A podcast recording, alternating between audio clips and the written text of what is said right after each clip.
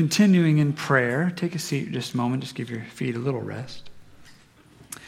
And we're going to pray for some folk we probably haven't prayed for in a while. Lord, we pray this morning for the school boards and the superintendents who care for our children. May you keep their vision alive.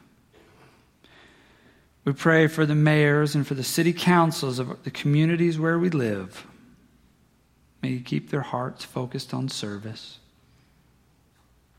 Lord, we pray for our state representatives Mike, Sheila, Donna, Rebecca, and Gary, and for Sam, who represents us in Washington. We pray for our state and our U.S. senators, Will, Roy, and Claire. May you give them eyes to see and ears to hear. We pray for our governor, Jay. Strengthen him when he's discouraged and humble him when he's proud. And for our president, Barack. For them all we pray, Lord. First, confessing that we've rarely prayed for them though they face confusion, turmoil, and dangers that age them before our very eyes. At times, we've been very critical of them, though most of us understand very little of what goes on in their profession, just as very few understand what really transpires in all of our professions day to day. We pray you strengthen all these leaders for their calling. We pray this morning for all these men and women that you would teach them and teach us that this is your world given to us as a gift. And as these leaders and each of us uh, teach each of these leaders and each of us that as bearers of your image, we must try to rule this world as you would rule it for your purpose and in light of your goodness. Your kingdom come and your will be done on earth as it is in heaven. This is our prayer. This summer, we are studying the book of 2 Timothy in the New Testament. To understand 2 Timothy, I'd like to start us out in the world of fantasy and the world of fiction. Han Solo, born in Corellia and orphaned at an early age, he was captured by space pirates and that's probably where he learned how to be a smuggler. Han Solo never wanted anything but a normal life, a safe life. So, as a young man, he made a bold step. He left the space pirates and he joined the Imperial Flight Academy. You don't go straighter than that in the outer rim. Han had been flying spacecraft in combat since he was a teenager, so he moved up very quickly in the ranks of the Empire. Finally, after a childhood filled with running and hiding, he now has stability. And then one day, Han sees one of his superior officers has captured this hairy alien monster, a Wookiee named Chewbacca, and his superior officer is torturing this captive creature. Now, Han knows if he intervenes on behalf of this alien, he's going to lose his commission and all the stability that he's fought so hard to obtain. But he can't stand to see this noble thing get beat up, so so he intervenes and he escapes and rescues Chewbacca and they escape together into space. Now, desperate for income, he falls back on the only marketable skill he has. He starts running drugs for a gangster named Jabba the Hutt. When he's hauling an especially big shipment, the Empire stops him and they're going to board the vessel, so he dumps the entire shipment out into space. So he's not arrested, but this gets him into hot water with the owner of all that spice, who places a price on his head so large every bounty hunter in the galaxy is looking for him. And then one afternoon, at the armpit of space, hiding out in a crowded cantina, Han Solo meets Obi Wan Kenobi and Luke Skywalker. Two hicks trying to hitch their way across space, but apparently very well funded hicks because they're offering enough credits for him to pay back his entire debt. Finally, the blessed safety and stability he set out would be his again. It wasn't easy, but Han Solo does safely deliver his passengers to the secret headquarters of a galactic rebellion. He gets his money and he's headed back to pay off his debts to Jabba the Hutt. Now, at last, safety and security and everything this orphan boy from Corellia has never had is within reach. But somewhere between Yavin 4 and Tatooine, Han Solo has a change of heart. Somehow he decides safety and security isn't everything. What changed his mind? Was it the idealism of the farm boy, Luke Skywalker? Was it the mystical wisdom of the wizard Ben Kenobi? Was it the fiery courage of the princess, Leia? Was it all three? Something convinced him to turn his ship around and join the struggle against evil, to fly directly toward a danger so huge, the first time he saw it, he thought it was a small moon. Han decided there is a holy danger, a good danger, a danger that makes you something better than you used to be, a danger worth risking because it serves a higher purpose and a higher calling. Though he once said, No mystical energy field controls my destiny, suddenly he's not so sure. We're studying 2 Timothy in the scriptures this morning. To understand it, I'd, I'd like to take you now into the real world, the world of history and the world of sports. Eric Liddell, born 1902 in Tientsin, China, son of a Scottish Christian missionary. Theirs was not a life of safety. At the turn of the century, Chinese warlords were slaughtering thousands of Chinese Christians and hundreds of Western, Western missionaries. Still, his family remained in that place with a baby, and two babies actually, and, and ministered in the name of Jesus until Eric was five years old. Then they got a missionary furlough, a break, and they returned to Scotland. And this is how they did it back then. They put their son in a missionary boarding school with other missionary kids, and they went back to China. They would not see him again other than for six months until he was 20 years old. It was at the missionary school that Eric began his career as a track athlete. At age 14, he was first in high school in high jump, long jump, and 100 yard dash. By his senior year in college, Eric had earned a place on the 1924 British Olympic team. Unfortunately, the 100 meter race, his best race, the race he was favored for gold in, the race Britain had never won a gold in ever, was scheduled in the Paris Olympics on a Sunday. Now, in Eric Liddell's mind, Sunday was a day that belonged to the Lord. It was not a day for playing games, not even the Olympic Games. Now, I'll be honest, if, if I were Eric's pastor and, and he had asked me about this, I would have said, go run in the Olympics. but Eric's convictions about this were strong. At 22 years old, on the morning of his best event, he was in a church in Paris sharing the story of what God had done in his life. The British Olympic Committee was angry with him. All of Scotland was angry with him. But Eric stuck to his convictions, and instead he entered the 440 meter race, a totally different race, more than four times as long, requiring totally different set of skills and training. Not only that, but when they draw for what lane you get, Eric draws the outside lane, the lane that makes you look like you're in first place, but you're just even with everyone, the lane where you never get to see the other runners to set your pace against. And then they fire the pistol and he starts making mistakes. He started out that race at a blistering speed, 100 meters speed. All his teammates know he cannot maintain this speed for the entire race. Although by the halfway point, he's three meters ahead of everyone. But with 220 meters to go, they're certain he's going to fall behind. But in the last lap, he increases. The last half lap, he gets even faster. In a race that's usually won by tenths of a second, Eric Liddell wins, wins the 440 meters by five meters, 47.6 seconds. On that day, a new world record. Now he's arrived where every athlete hopes to arrive celebrity. They call him the Flying Scotsman. They call him the fastest man in the world. He survived the dangers of China as a child, some early athletic injuries. Now he has arrived. He's a gold medalist Olympian. But Eric has another surprise for the world. At 22 years old, after one Olympics, he retires from running.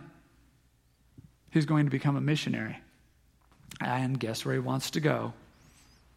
China. Now, he's already influencing the lives of people for God right where he is, because he's now become like a precursor to fellowship of Christian athletes. Scottish men will now come and hear what he has to say about God because he's proven he's no hypocrite. This man gave up his best shot at a gold medal so that he could go worship his God on a Sunday. This is no pretender. He's got tons of influence. Why does he feel like he needs to go to China? Because something convinces Eric Liddell that safety isn't everything.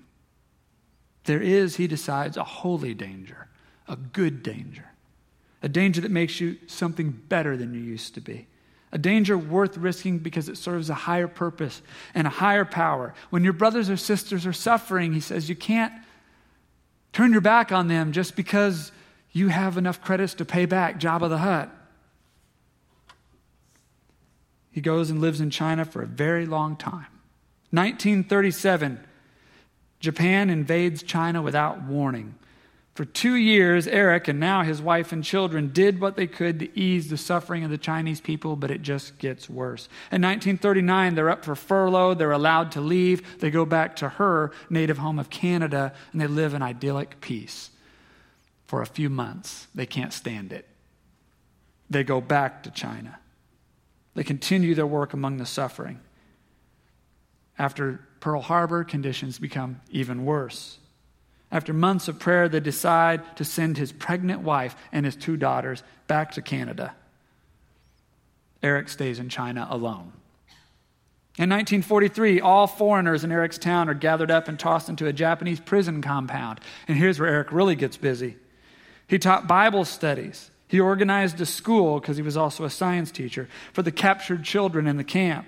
He organized cricket games and sporting events, but not on Sunday. He led worship services. On one cold day in 1944, he gave his Olympic running shoes to a 17 year old boy who was going barefoot for the winter. We're here to study 2 Timothy in the Bible this morning. To understand it, I'd like to take us now into the world of Scripture when it was written. So, the Apostle Paul, the writer of this letter, has been arrested again. Christianity is spreading rapidly across the empire, but it's not yet attained enough numbers to be dangerous. Certainly, no people of great influence have become followers of Christ yet. And the emperor knows if you're going to crush this rebellion, now is the time to nip it in the bud. Find the leaders disgrace them, strike the shepherd, scatter the sheep, cut off the head of the snake, crush the rebellion with one swift stroke. Now, Paul has already had one trial, the letter says, and it did not go well. Paul has started riots in, the city, in cities in Rome. His beliefs have been at the center of civil unrest. When you arrest Paul and you bring him in and you ask him point blank, Do you believe this king you follow, Jesus, whom you say is also God, is superior to our king and God, the emperor? He never gives you the answer that you want. So his next stop is the chopping block, the headsman's sword. His imprisonment is already having the desired effect. It's already weakening the followers of Jesus. The churches in Asia Minor, or the Romans called it Asia, we call it Turkey now, are already renouncing Paul. They're already disassociating with him. They're already denying his teaching. Though he claims that he has followers all over the Mediterranean and he's writing letters to them, he has had very few visitors since he came to prison in Rome. Now old and half blind, Paul asks his friend Luke, one of his last allies left in Rome, to help him write a letter to a young pastor in Ephesus named Timothy. And so now what we call 2 Timothy chapter 1 verse 15, Paul writes this, dear Timothy. As you know, everyone in the province of Asia has deserted me. Even Phygelus and Hermogenes, Now remember, in first century Rome, when you say everyone in Asia, you mean everyone in what we now call Asia Minor or Turkey. But still, how awful is it to make enemies of an entire subcontinent? And who is Phygelus and Hermogenes? They were Christians, I gather. They're popular enough that Timothy's going to know who they are just by name. I wonder if they weren't church leaders. I wonder at one time if Paul hadn't taught them something about Jesus. I wonder if one time he hadn't been welcomed to come to their churches and teach. And I wonder what changed. Were they bad mouthing Paul now? Were they disassociating from him? When his name came up, they say, Paul? Oh, that guy who's up for execution in Rome. Yeah, we don't really follow him. Our church isn't really part of his thing. We barely know that guy. Whatever it was, evidently everyone in Asia Minor was doing it. Or were they? Because as soon as Paul says everyone in Asia has abandoned me, he immediately remembers the name of someone who didn't. Someone named Onesiphorus, verse 16. May the Lord show a special kindness to Onesiphorus and all his family because he often visited and encouraged me. He was never ashamed of me because I was in chains. When he came to Rome, he searched everywhere until he found me. Onesiphorus, head of a family, it says, by the Greek, it may indicate that it was a large household with servants. Evidently, when Onesiphorus heard what had happened to Paul, he didn't badmouth him. He didn't distance himself. He got on a boat and went to Rome to find him. More than once he did this, Paul says. Now, Onesiphorus, if we can use our imagination a little here, because it doesn't say, but evidently when he heard what had happened to Paul, he said, This isn't right. Someone has to go see him. Someone has to go stand with him. Someone has to go take care of him. Now, at that time, Rome is a city of over 4 million people. There are no phone books, no directories, no internet to help you find any one person that you're looking for. And not to mention, Paul is in prison. Was he under house arrest? Just him and a couple of guards and some chain? Don't know. Was he in a dungeon? Don't know. Was he in a sprawling prison camp outside of Rome? Rome was incarcerating so many people, they were building prisons everywhere back then. Don't know. Onesiphorus had to find him, though, and he only had a few days to do it. I don't know if you know, you, you may know this as a historical note, but Romans did not feed and water their prisoners. Your family and friends had to do that for you. And if you didn't have any family or friends left, then your sentence took care of itself in about seven days. So Onesiphorus has a loaf of bread and a wineskin, and he's walking around the streets and he's asking, um, Where's the prison? This is Rome. Which prison are you talking about? Any prison, I suppose. And when he gets to the prison, he has to say, I'm looking for a prisoner. His name is Paul. He might be here under the name Saul. He is a Roman citizen from Tarsus. We have 400 prisoners in this building alone. 12 were new today. Three died last night. I can't keep track of them all. But I don't think we have a Paul or a Saul, so try Campus Martius out at the edge of town. And around and around Rome he goes, and the closer he gets, the more dangerous this whole thing becomes. Because Paul's an enemy of the state. Paul is known to lead a seditious cult. He knows, Onesiphorus knows he's getting close when the guards begin to say, Paul? Paul brought in from Macedonia, Paul? Yes. Can I see him? Perhaps. And what did you say your name was? And uh, where are you from again? And what's your business here? Is anyone traveling in Rome with you today? And could we ask where you'll be staying while you're here? Why did Onesiphorus risk this journey? Why did he risk being associated with a known criminal? He had a family and a good life back in Asia. Why did he come to Rome? And why would he do this more than once? Because something convinces Onesiphorus that safety isn't everything. There is, he decides, a holy danger, a good danger, a danger worth risking because it serves a higher power and a higher purpose. When your brothers or sisters are suffering, someone has to go and take care of them. You can't leave them where you are just because you have the money to pay back to your debts, just because you have a gold medal and a Christian speaking tour to go on. We're studying 2 Timothy this morning. And now we need to, to bring all these worlds into our world. Now, many of us came from bad places in life, right? And Jesus rescued us. Do you remember? He brought us to safety. In our culture, if you want to completely destroy your life, it's not hard to do. You can destroy yourself with drugs. You can destroy yourself with alcohol. You can destroy yourself being depressed with the abuse and the, and the neglect you suffered as a child. You can destroy yourself with meaningless sexual exploits. You can destroy yourself with laziness, not working, not having a plan, just waiting for life to happen to you. There are countless ways, but Jesus saved us from many of those places. Do you remember? He helped us find freedom from our addictions. He helped us forgive our abusers, and He helped us be free from all the shame and the hate that that caused us. He taught us that faithfulness and love go together. You can't have one without the other. He taught us how to work. He taught us how to save. He taught us how to hold on to a dollar long enough to get a house. He taught us how to give a dollar away to someone in need so we don't worship ourselves and our many possessions.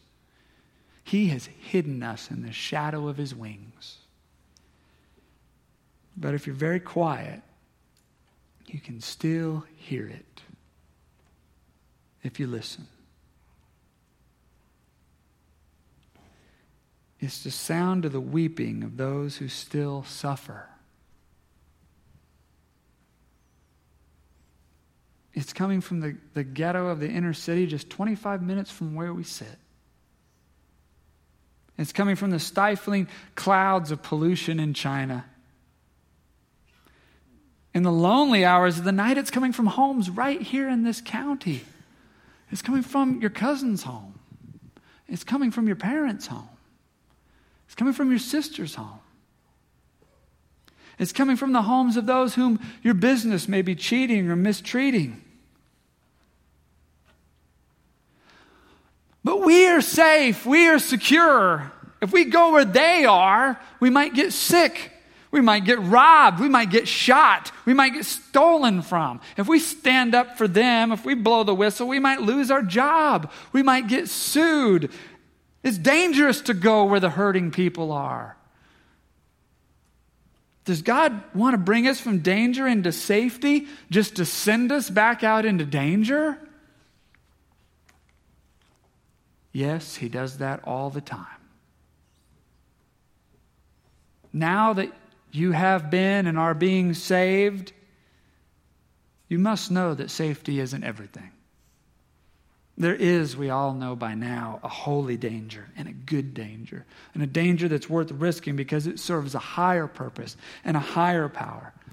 When your brothers or sisters are suffering, you can't just leave them. You got to turn the ship around, even though you've got the money to pay back your debts, even though you've got a gold medal, even though you've got a nice big house and a family back in Asia.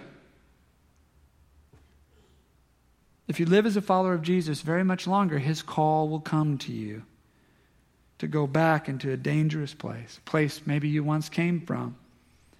But this time as an agent of the Almighty and the all loving God. Or maybe it'll be even worse than that. He, he wants you to go back not to a dangerous place, but to an inconvenient place. Here's a line that'll mess with you. It's been messing with me for a couple months since I heard another preacher say it. Many of us are ready to die for Jesus. It's very dramatic and also very unlikely to happen. Uh, but we don't want to be inconvenienced for him. Oh, that's messed with me for weeks. I now share it with you. Let's talk about now how these stories end. Han Solo survived his ordeal after blowing up not one but two Death Stars There he is, dancing with the Ewoks. But did you know that it almost did not end that way? Harrison Ford, the actor who played Han Solo, lobbied very hard for them to change the script so that Han Solo would be killed before the end of the movie. He thought it would make the story more real and retire the character well to go from someone who once thought only of himself to someone who then gives his life for others. But Hollywood would not have it. And that's what makes Hollywood Hollywood. It's not real. Because usually when you set out to give your life for others, that's exactly what happens. Eric Liddell, the Scottish Olympian who turned missionary living in a Japanese prison camp in 1945, got brain cancer. He had a stroke, and so he was in bed, and a woman was sitting with him. He was doing Bible study, even from his hospital bed. And she said, and remember, this is a question being asked in a prison camp What does God want us to do? And he said, Surrender. And he held his head and he said, Surrender. And he lay back and he fell into a coma. And he died later that day surrendered. Paul, writing to Timothy about Onesiphorus, writes in verse 18 May the Lord show him special kindness on the day of Christ's return. And you know very well how helpful he was in Ephesus. Sounds to me like Onesiphorus died. I don't know, and I wouldn't want to guess how, but in the real world, this is how it goes. But we do it precisely because of these words Paul just said. May the Lord show him special kindness on the day of Christ's return. We know there's a day of Christ's return. This gives us the courage for everything that we do. We believe in the resurrection of the dead and the life everlasting and the judgment and the mercy and the righteousness of God. We know that those who give their lives for others are following in the very footsteps of Jesus. Jesus, who in Matthew chapter 5 gave us these words God blesses you when people mock you and persecute you and lie about you and say all sorts of evil things against you because you are my followers. Be happy about it. Be very glad, for a great reward awaits you in heaven. And remember, the ancient prophets were persecuted in the same way. Now, I, I'm not telling anyone this morning to go out and, and just throw your life away. But if I don't tell you that there is such a thing as holy danger, I'm not a preacher of the gospel. It's not my place to hide the words of Jesus from you. Who said in Matthew chapter 16, If any of you wants to be my follower, you must turn from your selfish ways Take up your cross and follow me. If you try to hang on to your life, you'll lose it. But if you give up your life for my sake, you will save it. We'll close today with one more story, a story from right here in the congregation of some folks who took this calling from God, heard the weeping of the suffering, and and found a way to make it come alive right here in the suburbs, right here in our own church. So let's uh, watch this video of their story together. I am Ty Sisk. I am Matt Sisk. I am Karina Sisk. I am Tara Sisk. We are the Sisk family, and this is our story. Lakeland developed a, a relationship with the Hope Center through Chris and Tammy Jaley. Uh, they knew Dan, and Dan wanted uh, Lakeland to get involved with things going on in the inner city. My spiritual strengths tend to be more just the, the doing, not so much the speaking and the talking. And for me personally, getting involved with the Hope Center, that was a great opportunity to get involved. The original rollout of the mowing thing was called Nine Lots because the Hope Center owned a number of abandoned lots, but they'd had old homes that had been torn down, and now you've got these lots that need to be mowed. And Kansas City had some regulations uh, about unruly yards that if they got too high, the city would just mow them and then bill whoever the owner of the land was. And so when he said he wanted to go down and mow on Saturdays, um, we had to discuss whether or not to take the kids with them. We thought it'd be good for them to experience that and kind of see the inner city and not think that the world is our street, our suburb. It was kind of a it was kind of a secondary thought, really. I went down, was mowing. Tara had to work on Saturdays, uh, and so it just made sense that the kids would come with me to to go to the Hope Center. It was scary. I remember being a little bit fearful about it. You hear all kinds of stories. When Chris would come to church and talk about some of the things that happens with the community down there, it does make you think about it. It's bad enough if it were just me down there, but when you start taking your family into that situation, there's a great deal of, of just kind of trust and faith involved, I think, in that to where you're just saying, is it is it stupid of me to be doing this? You know, or is this a, a God thing where you're just kind of like, I, I can't control this situation? And it, it turned into probably a four or five year thing. I think Ty was probably four or five when he went, and now he's eight. And Karina was, she was probably I think they were seven, six or seven, I think. But they would just go down and play. There was a, a little girl who lived on one of the streets, and it just so happened she was in her front yard playing one time, and the kids just kind of jumped in with her and started playing as well. Do you guys remember going down to the Hope Center at all? Yeah. What kind of things do you remember about the I Hope remember Center? feeding the kids. Oh, at the awards, at the awards banquets when we served dinner and stuff. What, what did you learn? I learned that some people can't always have the life that others have, so we need to give them a chance to have that life instead of just keeping them down there Why do you guys think we went down to the Hope Center to to help to mow? and give people hope. Yeah. That's why it's called the Hope Center. Oh, is that why it's called the Hope Center? That makes sense. Yeah. Do you guys also remember all of the bottles Eat and trash. trash? I think sometimes that would that was even something that you guys helped with was picking up trash mm-hmm. and putting them in the bags and things like that. But do you guys remember why why we needed to mow? Because the grass is really long. Well, it does make sense, yes. but we, we talked about how it was mainly to go down there and just kind of serve people. We had to decide okay, so we want to show love to these people.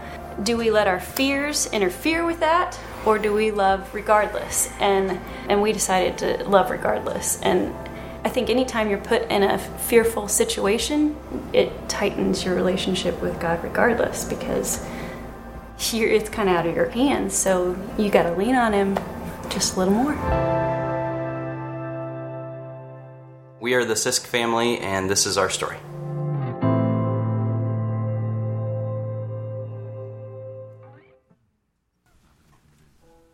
Let us stand together and we'll have a benediction, a good word, a blessing we can say over one another.